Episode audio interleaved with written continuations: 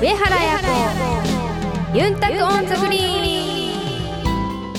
ハイタイグスーヨーチャーガンジューヤミセイガヤプロゴルファーの上原彩子です。皆さんお元気ですか？神田邦弘です。この番組はプロゴルファーとして活動する私上原彩子が週替わりでゴルフトークやゴルフ以外の活動報告さらには気になることプライベートなことなど様々な話題をユンタクしながらお届けする番組です。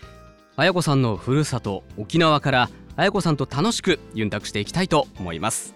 なお今週も新型コロナウイルスへの対策として彩子さんはお電話をつないでのご出演となります。どうぞご了承ください。さあ今週は、えーユンタクゴルフアドバイスのコーナーということでえ特に家でできるトレーニングなど、えーお聞きしてまいります。とその前に彩子さんはい彩子さんのこう家でできるうちでのこうホッとできる時間ってどんな時なんでしょうか？湯船に入ってる時間だったり、はいあったかい布団で寝るとき。いやーもう幸せですよね はい。あのー湯船は長く浸かる方ですか？でも使っても10分ぐらいです。ああんまり長くは疲れない方かもしれないですね。結構のぼせちゃったりはい。そうですか。まあまあでもやっぱりねそういう時間って幸せですよね。はい。うんほっとできる、まあ、間違いないと思いますが。さあ愛子さん。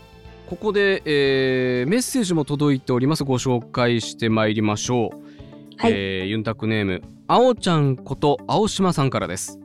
えー取り急ぎ要件のみメールいたします、えーいつもあやこプロの勇姿に勇気づけられてここまでなんとか生きてきたあおちゃんこと青島です、えーきっと皆さんからゴルフを中心としたえー質問などが多いと思うのでここは一発大穴狙いでサッカーネタで質問をしたいですということで質問が届いております、はい。えー一応私も若かりし頃は熱きサッカー少年というか下手なくせにバカの一つ覚えで12年間もボールを蹴ったというか足も遅く反射神経も鈍かったので追っかけたサッカー人生でした綾子プロも幼少の頃は球を蹴っていたとお聞きしているのでえーその辺の話をお願いしたいです、えーきっかけポジション。えー男の子の中でプレーすることヘディング怪我などゆるーくお願いします。ということで。えー、と確か先週もねこのサッカーの話少し出ましたけれどもはい。ポジションなどはどこやってたんですか？えっと、私はフォワードでした。あフォワードですか、まあ、はい。いわゆる点を取るポジションですよね。そうですね。うんはい。えーでもその男子に混じってのフォワードって大変だったんじゃないですか？いや、でも、あのーやっぱ小学生の頃って多分女の子の方が体もでかいですし、うんうんあの、まだち結構男の子体がちっちゃい子が多いと思うので、結構当たったら、あの、同級生とかでもみんな吹っ飛んでいってましたよ。体幹強かったんだ。なるほど。当たり負けしなかったんですね、そうですね。うん。そしてえっと怪我とかありましたかってことでサッカー時代は何か怪我とかありましたか？多分そんな怪我するほどは、あの、バリバリは私はやってなかったと思いますうね。ん。でもね、あのーやっぱり僕もサッカーはあまりしてないので怖いなと思うんですけど、ヘディングとかもはい。普通にしてたんですよね？そうですね。でも、ヘディングとかははいどちらかというと苦手でした。あそうですか。はい。なるほど。どっちかっていうとまあ蹴る方ですね。はい。うん。でもまあフォワードだったら本当はヘディングも使えないと全然ダメですけど。いやまあまだねその 子供の頃ですから好きな方得意な方ということだったんでしょうね。はい。なるほどわかりました。えー、そしてもう一人行きましょうユンダクネーム、えー、ヤッチーさんからです。あやこプロが、えーティンサグの花を歌いながら手を洗う動画がホームページにアップされました。あやこプロは歌も上手なんだなぁと感心し機会があれば生で聴いてみたいものだと思いましたさて、えーティンサグの花の中に、えーなしは何事なゆることやしがなさぬゆえなからるなさならぬ定みという歌詞がありこれは、まあ、なせば何事もなるのです。努力しないから実現しないのだという意味ですが、えー個人プレーであるゴルフの選手にとっては、えー厳しい歌詞だと思います。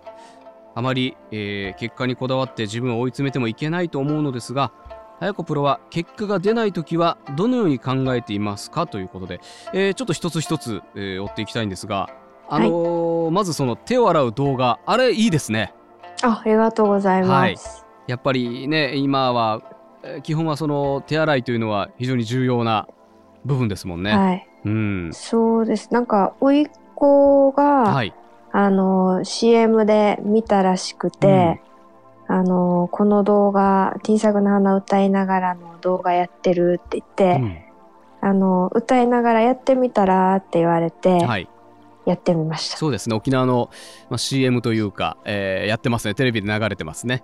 はい。うんあとはあやこプロは結果が出ないときはどのように考えていますかということですけれどもいかがでしょやっぱりどうしてもこう、気持ちが落ちてしまう時もやっぱあるので、うはいまあそこからどう、こう、モチベーションを上げていくかというか、這い上がっていくかっていう意味で、うんやっぱりそういう本だったり、ネットでの情報だったりっていうのは、すごくヘルプになったりする時も、はい、あります。それはえっとゴルフのことですか？それとも全然関係ないことで？関係ないことで、はい。なるほど気持ちをまず切り替えるわけですね。はい。はい。なるほどねまあ自分なりのそのリフレッシュ方法というか気持ちの切り替え術があるわけですね。はい。なるほどわかりました。さあということで、えー今週も進めてまいりたいと思います。よろしくお願いいたします。よろしくお願いします。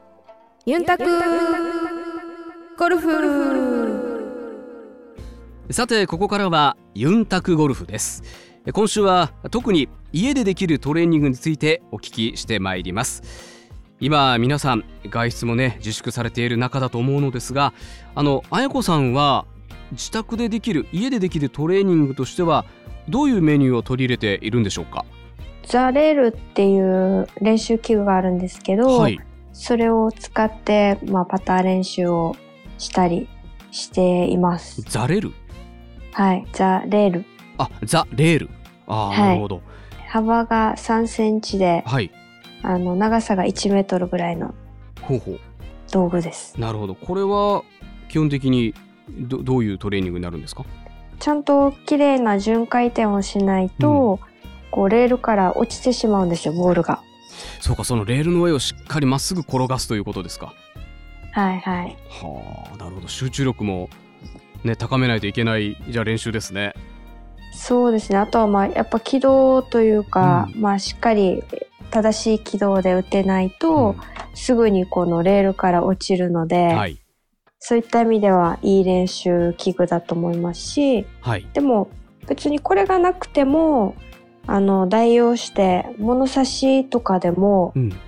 これができます。なるほど。あの、まあ、1メートルぐらいの長さの物差しおで、ー。3センチの幅とかがあれば。3センチって相当狭いですけどね。そこを通す練習ということですね。はい、はい、あやこさん僕個人的に聞いていいですか？はい。パターが最近絶不調なんですよ。あ、そうなんですか？はい。あのイメージとしてパターって、ボールのどこに当てるんですか？真ん中ですか？上側ですか？下側ですか？うーん、ボールの真ん中？なんかイメージとしてそのだから巡回転がいいってよく聞きますよね、はい。はいはいはい。だからどういうふうにその上側をちょっと押すように打つのかそれともまっすぐ捉えたらいいのか？やっぱりまっすぐでいいと思いあまよ。ますっすぐでいいんですか？はい。なんかねもうひどい時はグリーンの上で一回ワンバウンドしたりとかもうむちゃくちゃだったりするんですよはいはい。はいあ、じゃあ結構上から入ってるってことですかね。あ多分そういうことになるんですかうねはいはい、はい。そうすると距離感がせっかく合わせたのに全然また変わってきたりとかそうですね。うん上から入ると、やっぱり、こうボールははい。初めにポンって飛んでしまうので、そうバウンドしちゃうんですよ、ね、そうなるとはい。タッチ感は合わなくなりますよね。基本的にはそのボールの横からでいいんですかね？はいはい。なるほど。ボールちょっと左にしてみた方がいいんじゃないですか？あ今の位置より。位置を前に置けばいいのか、はい。なるほど。あ、まあ、見ない、見ないとわからないですけど、えき聞いた感じだと、はい。ボール1個分、まあ半個分ぐらい左にしたら、どうかな変わるかなと。でもみんな見てないのでちょっと何とも言えないですけど。もうねもうありがちなティーショットはいいけどグリーン周りグリーンで叩くっていうのがずっと続いてるので、えー参考にさせていただきたいと思います。はい、はい。あのはい。あやこさんこの番組もう始まったのがまあ10年前なんですけれどもはい。その10年前とは違って今ってもうほとんどの方があのスマートフォンを持ってねいるような時代になりましてはい。で簡単にこうスイングをチェックしたりで動画でプロのアドバイスが見られたりというのがもうすぐできますけれどもうん。そういったあの道具とかそのアイテム的にあやこさんが新しく使っているものって練習に使っているものって何かありますか？そこまで何か新しいものを使うっていうのはないですなね。るほど。まあ動画はい。を撮るのは、まあスマホで撮ったりっていうのは今でもありますか、はい。うん、はい。まあ結構いろんなアプリも今あるので、はい。あの、まあ例えばスイング動画撮って、はい、それにライン入れたうり、ん。こうスローモーションにして、こう軌道が出るようなアプリを撮って、撮そういうアプリ。があるんですか？はい。へえ。撮ろう。今本当に便利な時代ですよねそうですね。もう本当に何でもできちゃう感じですよね。本当にスマートフォンのね、えー技術の進歩っていうのはすごいなと思いますが。ではここからはあのファンの皆さんからメッセージたくさんいただいておりますので、えーあやこさんにアドバイスをもらいながら進めてまいりましょう。ではまず最初のメッセージです。ユンタクネーム、えーゆきぼうさんからいただきました。トーナメント開催中のあやこさんの行動スケジュールを教えてください、えースタート時間が9時ちょうどだと想定して前日の何時に就寝をして、えー起床時間朝食はどこでどんなものを食べるとかあとはゴルフ場に何時に入って練習は何時からとかをえー教えてください。あやこさんが日本でプレーしていた時と USLPGA からスポット参戦での日本のトーナメントの時ではタイムスケジュールが違うように感じるのですがこれはどうしてでしょうかということで、えー行動スケジュール。ですけれどもいかがでしょうか、はい。そうですね。まあ日本のツアーに回ってた時は結構もう4時間とか下手したら4時間半前にからスタートの4時間半前から起きて行動してっていうはパターンだったと思うんですけど、あはい、あの、まあ、向こうに行ってからは、うんそれを減らすように頑張って削って、これはなぜでしょう？あの、もう7時スタートとかもあるので、そうもうそなんですしたら、はい。へもう大変なことになるじゃないですか。はい4時半、4時間半前に起きたりすすると。ね。はい。だから、まあ、あとはまあ4日間で長丁場っていうのもありますし、うんうんまあ体力を温存するためにもということですか。はい。なるほど。そのためにも、できるだけこう、アップの時間を削って、うんこう、しっかり調整していくっていうのを心がけて、向こうに、アメリカに行くようになってからは、スタイルは変えてます。なるほど。あとははいその当日のその朝食ですよね。何はいかこれは必ず取っているとか意識して取っているものってあるんでしょうか？特に意識して取ってるってよりは、アメリカですと、もう常常にお家で食べて、うんそれから出発するっていう感じなんですけど、はい。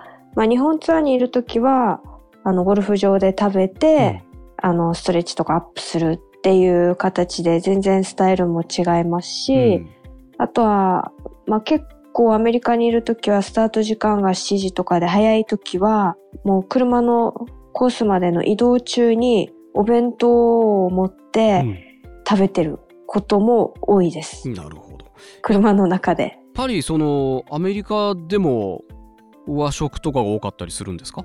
はい、もう基本は、あの、アメリカツアー回ってるときは、はいあの、作ってもらってますね。朝昼晩。なるほど。まあはいそれまあがね、エネルギー源になりますもんね。そうですね。まあ昼は、あの、やっぱり向こうのご飯食べないといけなかったりもするんですけど、はいでも基本はやっぱ外食ではなくて、うん自分でスーパーにも行って、オーガニックのものを探して、いい食材のもの買って、で、あとはご飯作ってもらってっていう感じでやってます。なるほど。まあそれがね、はい。パワーの源で、えーでそういうふうに過ごされているわけですね。はい。はい、では続いていきましょう。ユンタクネーム、えーポンタクさんからのメッセージですね。はい。えーはいさい。外出がなかなか難しくなり家の中にいることも多くなっていますが家の中、えーまたは、えー庭でできる練習を挙げてみました。ウェッジでのリフティング。パターマット。タオルでの素振り。ゴム球での、えーアプローチ、えーストレッチ、えー腹筋背筋。などなどありますが、えー一番にやるべきはどれだと思いますか？ちなみに自分は、えータオルでの素振りです。えトップでループを描いてしまう癖を、えー補正中ですということですけれどもいかがでしょうか？何をこの中で一番にどれをっていうのは、まあ、一番は決められないですけど、でもやっぱりお家でできることってなると本当に限られてくると思うので、まあその中で、まあ、ストレッチだったりそういうトレーニングはもちろんあの大事で、まあ、ゴルフは結構柔軟性もないと可動域の問題もあるので、はい。大事ですし、家でパターマットでやるっていうものだったり、あとは、まあ、自分は今取り入れてるのは、あの、シャドースイングも行ってるんですけど、はい。やっぱり実際ボールを打ちながらスイングを直すっていう修正するっていうのはやっぱすごく、まあ、プロでも本当に難しいことだと思うので、そういった意味ではこうクラブを持たずにこうシャドウでやることで自分がこう今直したいポイントっていうのを修正できる近道にもなると思いますし私の場合は今意識してやってるのはインパクトで左足膝があのを伸ばすような意識でうん。シャドースイングするんですけど、はい。まあそういう感じでそれぞれの多分直したいポイントがあると思うのでシャドースイングやるのもいいのかなと思ってます。なるほどはい。何かこのポンタクさん全部良さそうですよね練習ねそうですね。ねはい。まあちょっとその、えーどれが一番ではなくて全てねうまくこう、はい。順番をつけていろいろやってみるのもいいのかなという感じがいたしますはい。えー続いて、えーこちらユンタクネームたけちゃんさんからのメッセージ、えー、あやこプロこんにちは、えーいつもユンタク日記拝見していますこのような状況ですが練習も再開されるとのことで US ツアーの再開に向けて練習縛ってください。さて質問ですが最近肩が痛くて、えー50肩かな、えードライバーをしっかり触れずヘッドスピードが5ぐらい落ちてしまっています。整形外科でも治療も行っていますが何か肩へいいリハビリなどありますでしょうか？また先週宮崎カントリークラブ UMK, UMK カントリーでゴルフをしてきましたがヘッドスピードが落ちた分だけミート率が上がり OB もほぼなかったように思います。このまま肩の痛みと共存した方がいいのでしょうかというメッセージです。いかがですか？結構私が行ってるのは、はい。あのやっぱインナーマッスルを鍛えるトレーニングも行っていて結構肩故障する方も本当ゴルファー多いと思うので、はい。やっぱそれを防ぐ意味でも、まあ、インナートレーニングって結構地味なことが多いんですけあど、のーチューブトレーニングのような形ですかね。ねはい。はい、はい。うん。でもやっぱそういうチューブトレーニングでインナーを鍛えることによってこの肩の痛みもあの軽減すると思う思いますし、うん。やっぱりメンテナンスと練習はセットでやらないとどうしてもやっぱ故障が出てきてしまうと思うので、痛みをこう伴いながら一緒に共存してやるっていうよりはしっかり治せるものだと思うので、うん。治した後にやった方がいいのかなと思いました。そうですね。まあ今、はい、いいのはその OB がほぼなかったってことですけれども痛みがなければね、なおいいわけで、そうですうね。ん。ちなみにあやこさんってそのヘッドスピードって今どのぐらいなんですか？うーん、どのぐらいですかね、う43ぐらいですかね。なるほど。ということです皆さん。はい。はい、ありがとうございます。では続いていきましょうか。続いてはユンタクネーム、えーマックさんからのメッセージです、えー、あやこ様。在宅勤務になりどうしても運動不足になりがちなので朝早く起きる。もしくは、えー夕方に中座して片道2.5キロの道のりを歩きゴルフ練習場の1時間打ち放題プランで休憩なく打ち込んでまた2.5キロの道を歩いて帰るという運動をしています。普段は自宅からもう少し近くにある220ヤードぐらいの広さの練習場に通っていましたがコロナの影響で休業中です。そのため距離が短いこの練習場に今月から通い出した次第です。ウェッジ58度もしくは54度。でピッチングウェッジ9番アイアンもしくは8番アイアンのみ持って練習をしています。ウェッジでの高さや距離の内訳アイアンでのハーフショットえハーフトップショットドローフェードの内訳などなど普段あまり数をやらない練習を重点的にやっています。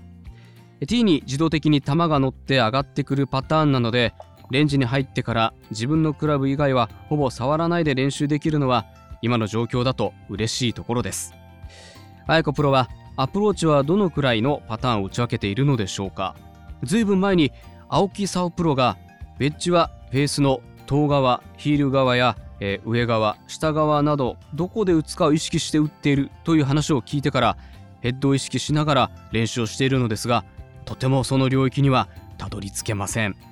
私は来年還暦を迎えますがあと20年はゴルフをできる体を維持したいと考えています。PGA は6月2週目の再開目指しているというニュースを見ました。LPGA も何らかの新が出ると思いますが今年も応援しています。ご活躍をお祈りいたします。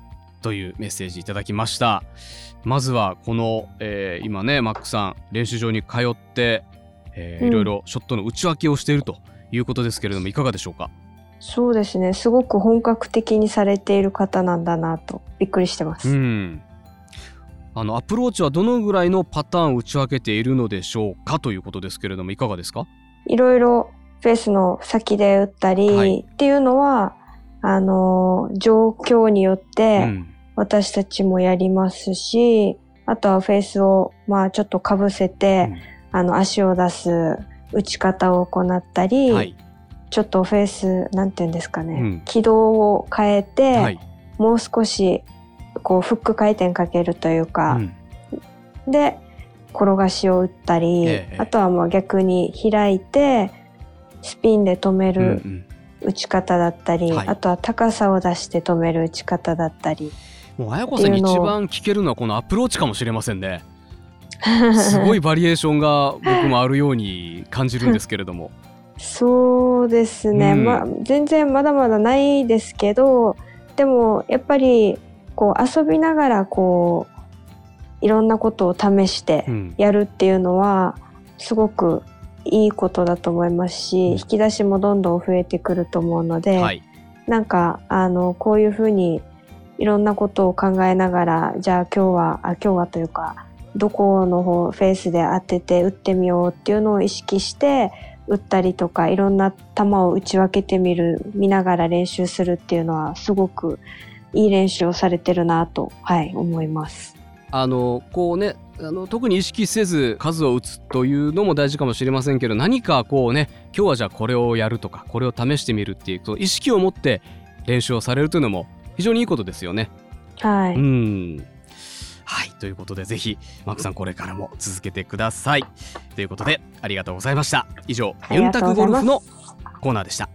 上原彩子ユンタクオンザグリーンさてここからは皆さん一緒にあったかい気持ちになりましょう。ということでファンの皆さんから最近あった感動したことや楽しい話を送っていただきました、えー、そんな皆さんのメッセージをご紹介する前にあやこさんのあの最近感動したとかあの嬉しかったほっこりしたってこと何かありますか？えっ、とですねアメリカにいた時の話なんですけどちょうどダラスに帰ってた時にすごく雨が多くて、はい、であの練習に行くためにゴルフ場に向かっていたらなんか道が浸水していてあの封鎖されていたんですよ。はい、もう行きたいゴルフ場に行けずにまあ、違う道を使って試みようと思って行ったんですけど再度試しても、うん、そこもまた封鎖されていてで、まあ、ナビを片手にパーキングして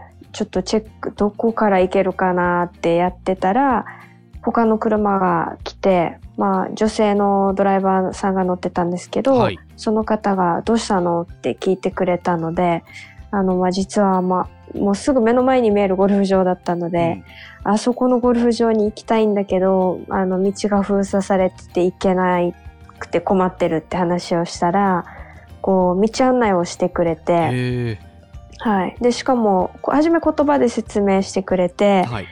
でも私が「えあっちで次ここで」ってちょっとあの多分この子怪しいなと思ったのか あじゃあついてきて自分が誘導してあげるからって言ってくれうて、ん。でそこまで誘導してくれてで結局そこも行けなかったんですけど、はい。まあ、そこからゴルフ場にもその方が連絡してくれて、うんもう対応がもうすごかったんですよ。だからもうなんかね 優しい方だったんですね。はい。だから、多分ですけど、はいなんか素振りとかを見てると、なんか警察っぽかったんですよ。なるほど。で、はい。まあ、その時は多分、親、警察、非番の時おだったんですかね。休み、はい、うん非番だったと思うんですけど、こう、困ってる人を見て、こう、助けてくれたんだろうなと思って。多分ねだから綾子さんはこの人はいい人だっていうのも出てたんでしょうね多分ね。危ない人じゃないから助けようってなったんじゃないですか？そうですかね。でも本当に、あの、あ、こんなに休みなのに、うん。こんなに人のためにやってくれるってすごい優しい、あまあ、警察官かは分かんないですけど、すごい人だなと思って感動しました。はいいいですね。なんはかあいいです。いいエピソードですねこれもね。い。はうい。ん。さあそれでは皆さんのメッセージもご紹介していきましょうか。まずは、えーユンタクネーム、えーのんちゃんさんからいただきました。綾子プロがウサギと一緒に遊んでいる写真を見て本当に楽しいひとときを過ごしてきたんだなぁと感動したよ、えー、小生今の住居の周囲は林で覆われ小鳥やリス、えーイノシシも時々庭に現れますが一番感激したのは去年我が家の軒下に初めてツバメが巣作りし卵から、えー、死後は帰って家族で飛び立ったことです。えーきっと気候の変動や温暖化で気温が上がり特に昨年の4月から5月は軽井沢近辺も雪が降り、えー積もりが少なく、えー暖かくなった環境にツバメがたくさん移動してきたからかなと感じています。今年はどうかな？今はまだ寒いけどぜひツバメが戻ってきての巣作りを期待しています。というメッセージです。いかがですか、い。いですね。なんか、あのー今この話を聞いて、なんか自分も5月か6月ぐらいだったと思うんですけど、日本ツアー出てる時に、ゴルフ場の駐車場にちょうどツバメが巣を作っていて、はい。でもう2メーターぐらいの高さの屋根だったのでもう毎日あのそのツバメの様子を見ながらうん、ゴルフ場に入っていったことを思い出しました。ああいいですね。やっぱそうやってあの本当になんか鳥って一生懸命ですよね。はい、ね。可愛いです。ね見ててね可愛いなっていう風に 感じますよねうん、はい、えー続いてはユンタクネームマキさんからです。お散歩前怪我もしていない息子、えー2歳の膝に、えー絆創膏を貼る夫。なんで貼るの？と聞いたら最近よくこの箇所に怪我をするからなぁと言っていました。心配しすぎではないでしょうかということでもう怪我する前から貼ってたということですが いかがですかね？面白いお父さんですね。ね。心配性なんでしょうね。サポーターじゃなくて先にも絆創膏を貼るという。ね。いいですね。なんかちょっとほっこりするエピソードですね、はい、はい。えー続いてこちらですね。あやこさんのインスタグラムに寄せられた、えーメッセージですがユンタクネーム梅さんから、えー身の回りで起きたというか毎日見ているブログが面白くて日々の楽しみです。豆吉豆子ニートの日常っていうウェブ漫画寝る前に読んで笑って一日終了していますということですか？これあやこさん知ってます？見てみたんですけど、はい見たことはなかったです。あこれまではねはい。はい。あんまり漫画って、あやこさん読みますか？漫画一応そこまでは読まないんですけど、はいでも好きな漫画はあります。えー、なんでしょう？宇宙兄弟。宇宙兄弟い。いですね、これは面白いです。えっとどどこで読むんですか？アメリカいる時とかもですか？あ、でも漫画って言ってもあの、こあの動画の漫画をネットで見てました。あなるほど。じゃあまあはい。どこでも見られますね、そうですね。こ。れもまた気分転換の一つ。はい。ということですね。はい。はい。やっぱりこういう、なんていうんですか、自分でいろいろ見つけて、面白い動画だったり、うん。こういう漫画を見て、息抜きするっていうのは大事ですよね。そうですね。自分でね見つけて、えー行かなきゃいけない時期ですからね今ね、はい。うん。では続いてユンタクネームかよがりしゅうさんからでよろしいんでしょうか、えー5年ほど前県外に進学した娘が、えーゴーヤーチャンプルーを作ったと LINE で写真を送ってきました。それを見た弟が「お姉ちゃんのゴーヤーはお母さんの作るのとそっくりだね。やんばるのおばあちゃんもそんな風に作っていたの?」と素朴な質問。彼の何とも優しい言葉に嬉しくなりました。今多くの家庭がえコロナ自粛で子どもたちと台所に立つ機会があると思います。子どもたちはこのように周りから学ぶことが多いと思います。我が家の定番を受け継ぐ絶好の機会かもしれません。ということですがいかがでしょうか、うん。そうですね、うん。やっぱ普段できないことに今チャレンジできる時期でもあるとは思うので、そういった意味ではこう親子との触れ合いっていうのはすごくいいなと感じました、あやこさん料理はどうですか？料理は今はそんなにやらないですね、うん。昔は高校3年間の時はあの毎日自炊してってやってましたけど最近は全然作ってないです。作ってた時は主に何か得意なものってありました？いやーそんな得意とかはないですけど、あの、まあ、オーストラリア合宿一人で行ってる時とかも3食作ってはいたので、まあ、スーパーに行っていろんんな食材買って作るのは結構楽しかったです。なるほど。はい。では続いていきましょう。ユンタクネーム、えーおじさんみたいなおばさんさんからのメッセージ、えー感動したことというより嬉しかったことです。5月21日22日に長崎県で行われる全国グランドゴルフレディス交換大会に行く予定でした、えー、かっこ県の予選会があり一応県代表ですということで。おおすごいですね、うん、すごい。えー飛行機のチケット宿の手配予定表作成代表5人の連絡調整など頑張っていただけに中止は残念でしたがこれは致し方ないです。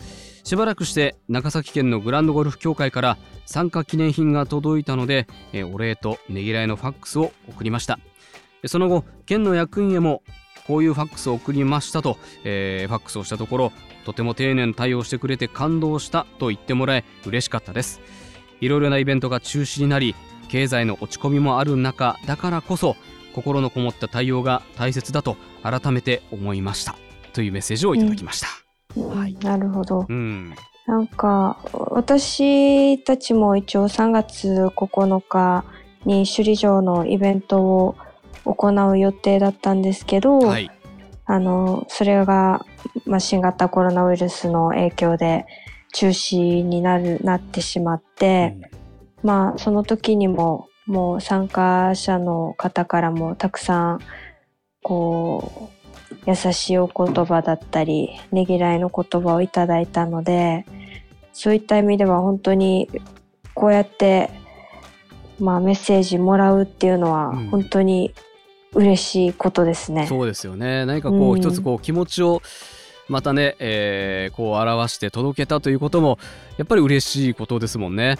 はい。うんまああのね大会が中止になってしまったことはもう残念ですが今はもう致し方ないという状況で、はい。またね楽しくできる時を待ちましょう。はい。はいそうですね。えーということで、まあ、お話を皆さん聞いているといろんなことで、まあ、感動したりほっこりしたり笑ったりこうしているんだなという感じでしたけれども、えー、あやこさん今週いかがでしたか？今話聞いてちょっともう一個思い出したことがあるんですけど、何でしょう？私のひいおばあちゃんの代の頃の話で、ずいぶん昔の話になるんですが、昔は車もなく糸満の行商人が那覇の町まで歩いて商売をしに行く途中にひいおばあの家はありました。糸満の行商人はみんなひいおばあの家で休憩していたようです。ひいおばあの家はとても貧乏でありましたが、心優しく立ち寄った行商人にお茶と黒砂糖を出し休憩してもらっていたようです。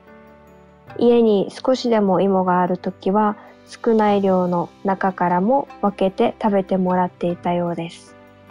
ある行商人がいつものように休憩していたとき、家に来た人がたくさんの砂糖を持って出て行ったのを見て、行商人が、あの人は何ね？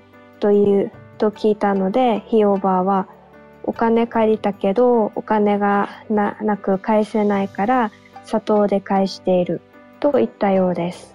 それを聞いた行商人が、こんなことしてたら一生貧乏のままだから、土地を売ってくれるっていう人がいたら、お金を無利子で貸すからいつでも相談しなさい、と言ってくれたようです。その糸満の行商人のお金、おかげで私たち家族の今があると、両親やおばあから聞かされています。最近は糸満の、あ、最近まで糸満の行商人の家には毎年本家はお盆とか正月には挨拶に行ってたんですが、先方ももう昔の話だから来なくていいよってあの言ってくれたので、今私たちはこの話を代々つなげていくっていうことが糸満の行商人の方やひいおばあへの感謝になるなぁと思ってあの伝えています。私もいずれ母のように母になった時にあの母から両親から受け継がれたように子供たちに伝えていかいけたらいいなと考えています。なるほどやっぱりその人の温かさというか優しさっていうのはやっぱ伝わるものなんですね。そうですね。うんなんかもう本当に昔のあのおとぎ話というか、はいはい。はい、そういう感じだなと思います。なるほど。あーはいいいお話もありがとうございました。えーそして皆さんたくさんのメッセージも、えーありがとうございました。ありがとうございました。上原彩子ユンタクオンザグリーン